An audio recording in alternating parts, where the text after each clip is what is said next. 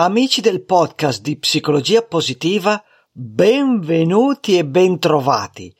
Ciascuno di noi ha dei punti di forza, ciascuno di noi ha le proprie peculiarità, ma esiste almeno un punto di forza che tutti noi abbiamo in grado di migliorare la qualità della nostra vita. Sto parlando della gratitudine. Oggi vi racconterò cosa intendiamo con gratitudine, perché la gratitudine ha dei benefici sorprendenti e tangibili sul benessere, come mettere in pratica la gratitudine e provare gli effetti da subito penso sia straordinario sapere che con qualche accorgimento noi possiamo migliorare il nostro benessere quotidiano e quello delle persone che ci circondano. Per non dilungarmi troppo, oggi in via eccezionale salterò quella che è diventata la nostra sigla per fare alcuni doverosi ringraziamenti. Dato che la gratitudine è uno dei punti di forza che ci dà il massimo benessere, mi sembra la migliore idea per iniziare. Grazie a tutti voi ascoltatori. Sapere che ci sono sempre più persone che si aggiungono all'ascolto di questo podcast mi riempie di gioia. Grazie alle persone che mi hanno contattato direttamente, magari con un vocale. Penso a Giacomo Lanzi, autore di due podcast, L'opinione non richiesta e L'emigrato felice. Giacomo abita a Berlino e guarda con un occhio attento e critico cosa accade nel nostro paese. Grazie anche a Jacopo Pellarina, anche lui è autore di due podcast, Tre generazioni in cucina e Il gabbiano e la tartaruga. Il primo un podcast che parla di cucina, ma so che la pentola di Jacopo bolle con un nuovo formato davvero interessante, mentre nel secondo podcast, Il gabbiano e la tartaruga, ascoltiamo riflessioni sulle vicende della vita sempre cariche di saggezza. Ma ringrazio anche Giacomo, un altro Giacomo e Dina che mi sostengono sempre, grazie davvero e grazie a tutti voi che tramite il canale Telegram chiocciolina cose belle da sapere mi fate sentire vicino. Un altro grazie davvero speciale ai tre ospiti che si sono resi disponibili per la chiacchierata sulla psicologia positiva. La prima l'ho intervistata proprio pochi giorni fa, è una persona super e ci parlerà di benessere in ambito lavorativo. Non posso svelarvi il nome fino a lunedì prossimo quando pubblicherò la puntata, ma sarà davvero una puntata ricca e la ringrazio ancora per averci dedicato del tempo. Le altre due persone le intervisterò a breve, ci parleranno di invecchiamento positivo e promozione del benessere giovanile. Se anche voi siete curiosi e non lo avete ancora fatto, iscrivetevi al canale Chiocciolina Cose Belle da Sapere ed avrete le anteprime e potrete anche partecipare con le domande che vorrete fare ai nostri ospiti. Ci siamo? Cos'è la gratitudine? Sembra controintuitivo pensare alla gratitudine come un punto di forza della persona, forse perché associamo l'idea della persona felice con quella del self-made man, quella dell'uomo che per meriti propri e senza aiuti è in grado di raggiungere successo, ricchezza, celebrità. Quella dell'uomo che non deve chiedere mai, figurarsi poi se deve ringraziare. Questa visione ha parecchie falle. Basti pensare che nessuno di noi è quello che è senza gli altri. Innanzitutto non è da intendere un punto di debolezza avere il sostegno di chi ci sta intorno. Noi studiamo perché abbiamo gli insegnanti, viaggiamo perché qualcuno ha inventato i mezzi di trasporto, viviamo perché qualcuno ci ha sfamato ed allevato. Sonia Lionborski, ricercatrice dell'Università della California, ha condotto numerosi studi sulla gratitudine e ha constatato come, diversamente da quello che ritiene la mentalità popolare, la consapevolezza del valore dei propri sforzi non esclude il riconoscere l'importanza del sostegno degli altri. Ad esempio, un atleta di successo che attribuisce i propri risultati alla costanza negli allenamenti può mantenere lo stesso un elevato grado di orientamento alla gratitudine considerando essenziali per le proprie vittorie anche il contributo delle persone che lo circondano la famiglia per la pazienza, la squadra per il sostegno, perfino i rivali per averlo spinto a fare del suo meglio. Alcune volte dimentichiamo che arriviamo ad essere ciò che siamo anche grazie alle difficoltà che incontriamo. Sempre Sonia Lyon-Borsky dice che dobbiamo intendere la gratitudine come un senso di meraviglia, riconoscenza e apprezzamento. In questa prima definizione capiamo che la gratitudine non è dire grazie, o meglio, dire grazie dovrebbe essere la conseguenza di questa sensazione di meraviglia, riconoscenza e apprezzamento. La gratitudine viene prima del gesto, è un'emozione che nasce nel momento in cui realizzi che qualcuno ha fatto qualche cosa di importante per te o semplicemente quando ti senti sopraffatto dall'apertura del tuo cuore. Non so se ti è mai capitato di vivere un episodio brutto, ma poteva diventare una tragedia. Non so, un incidente schivato, un pericolo sventato e dire o anche solo pensare grazie a Dio o grazie al cielo è andata bene.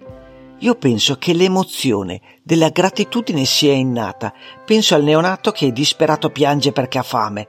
La mamma lo prende, lo allatta e quando è sazio lui si lascia andare, gli si girano gli occhi, rimane a bocca semiaperta e qualche goccia di latte gli scende dal labbro. In quel momento di sicuro c'è l'appagamento dei bisogni primari, ma a me piace pensare che in quel momento ci sia una sensazione di gratitudine, anche se inconscia.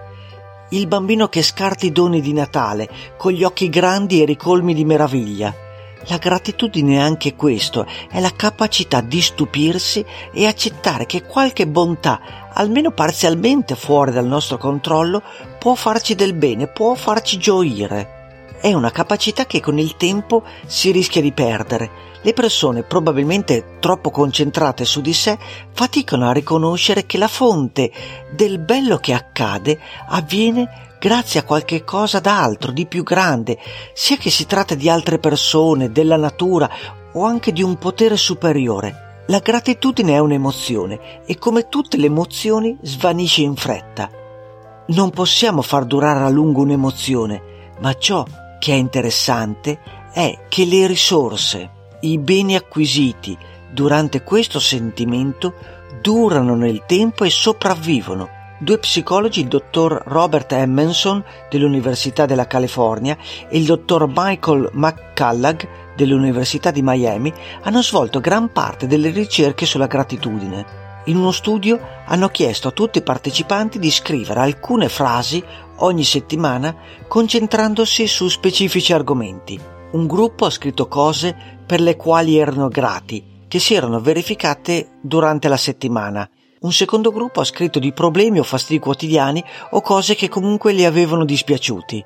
Il terzo gruppo ha scritto di eventi che li avevano colpiti senza enfatizzare che fossero positivi o negativi. Dopo dieci settimane, coloro che hanno scritto sulla gratitudine erano più ottimisti e si sentivano meglio con la propria vita. Ma non solo, questi studenti si sono esercitati di più nello studio e nelle attività scolastiche, hanno richiesto meno visite mediche rispetto a quelli che si erano concentrati su fonti di collera, rabbia o fastidio. Se la gratitudine è questo senso di meraviglia, stupore e apprezzamento, quali sono i benefici di chi la pratica? La gratitudine giova sia al benessere personale che al benessere sociale. Il primo punto che salta all'occhio è che aumenta la consapevolezza di ciò che accade. Solitamente si tende a concentrarsi su ciò che va male, su ciò che non funziona e questo predispone ansia, umore depresso, visione della vita poco soddisfacente. Se si prende l'abitudine di valorizzare anche gli aspetti positivi, si riesce ad avere una visione più completa. Impariamo a non dare per scontato quello che a noi fa piacere. Il secondo punto è che la gratitudine incoraggia pensieri e azioni nuove. Oltre al desiderio di restituire o ricompensare in qualche modo, Robert Emmonson dice che la gratitudine ci consente di partecipare maggiormente alla vita. Quando noi siamo grati, siamo più vitali, più energici, sorridenti. Invece di adattarci alla bontà, proviamo a celebrare la bontà. Una ricerca di Watkins, Grimma e Colts del 2004 rileva che la gratitudine contribuisce al benessere attraverso il recupero dei ricordi autobiografici positivi. Questo atteggiamento porta le persone ad essere caratterizzate da una polarizzazione positiva della memoria e contribuisce quindi alla felicità. Il terzo punto, la gratitudine blocca le emozioni tossiche e negative, come l'invidia, il risentimento, il rimpianto, tutte emozioni che possono distruggere la nostra felicità. Uno studio dello psicologo Alex Wood sul Journal of Research in Personality dimostra che la gratitudine può ridurre la frequenza e la durata degli episodi di depressione. Gli effetti sono semplici e al tempo stesso straordinari. Non puoi sentirti invidioso e grato allo stesso tempo. Sono sentimenti che sono incompatibili tra di loro. Uno studio, questa volta di Michael McCullough, conferma quello che forse certe volte diamo per scontato. Le persone che hanno alti livelli di gratitudine hanno bassi livelli di risentimento e di invidia. Quarto punto, le persone riconoscenti hanno un buon livello di autostima. Quando sei grato, hai la sensazione che qualcun altro ha provveduto al tuo benessere. Una volta che inizi a riconoscere i contributi che le altre persone hanno dato alla tua vita, significa che ti rendi conto che le altre persone hanno visto del valore in te. Questo aiuta a trasformare il modo in cui vedi te stesso. Se ci viene fatto un gesto di gentilezza, dato una parola buona, fatto un piacere, significa che qualcheduno ci attribuisce del valore, ritiene che noi ne siamo degni se però noi non ci facciamo caso, se lo diamo per scontato, se ignoriamo, perdiamo il contatto con il nostro valore. Abbiamo visto quattro dei tanti benefici della gratitudine sul benessere personale. Aumenta la consapevolezza, favorisce azioni e pensieri nuovi, blocca emozioni tossiche e negative, migliora l'autostima. Ma la gratitudine ha effetti benefici anche sul benessere sociale. La prima evidenza è che le persone grate e riconoscenti piacciono di più. Non è che io vada alla ricerca di ringraziamenti, ma quando una persona mi ringrazia io l'apprezzo, nasce un feeling, ci intendiamo meglio. La gratitudine aiuta a formare nuove relazioni e a rafforzare quelle esistenti. È un'emozione prosociale, stimola la socializzazione, quando le persone si sentono grate hanno maggiori probabilità di aiutare gli altri. Infatti, quando una persona sente di essere stata aiutata, sente una forza di riconoscenza e si attiva per aiutare gli altri, come per restituire ciò che ha ricevuto. Le ricerche sugli effetti della gratitudine sono numerose.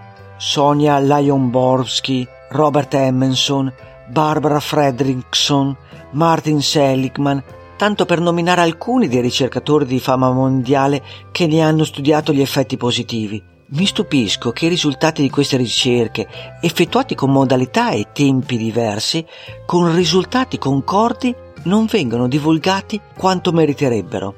Martin Seligman propone un esercizio che ha chiamato What Went Well Exercise, l'esercizio del cosa è andato bene basato sugli interventi che lo stesso Seligman, assieme al suo team, hanno effettuato e convalidato nel centro di psicologia positiva all'Università della Pennsylvania. L'esercizio impegna 10 minuti al giorno. Se riusciamo a dedicare 10 minuti al giorno per avere i benefici descritti, ecco a voi l'esercizio. Alla sera, prima di coricarsi, scriviamo tre cose che oggi sono andate bene. Scriverle rispetto al solo pensarle fa la differenza. Non importa se usiamo un diario, un quaderno, le note del computer o dello smartphone. È importante avere una registrazione fisica.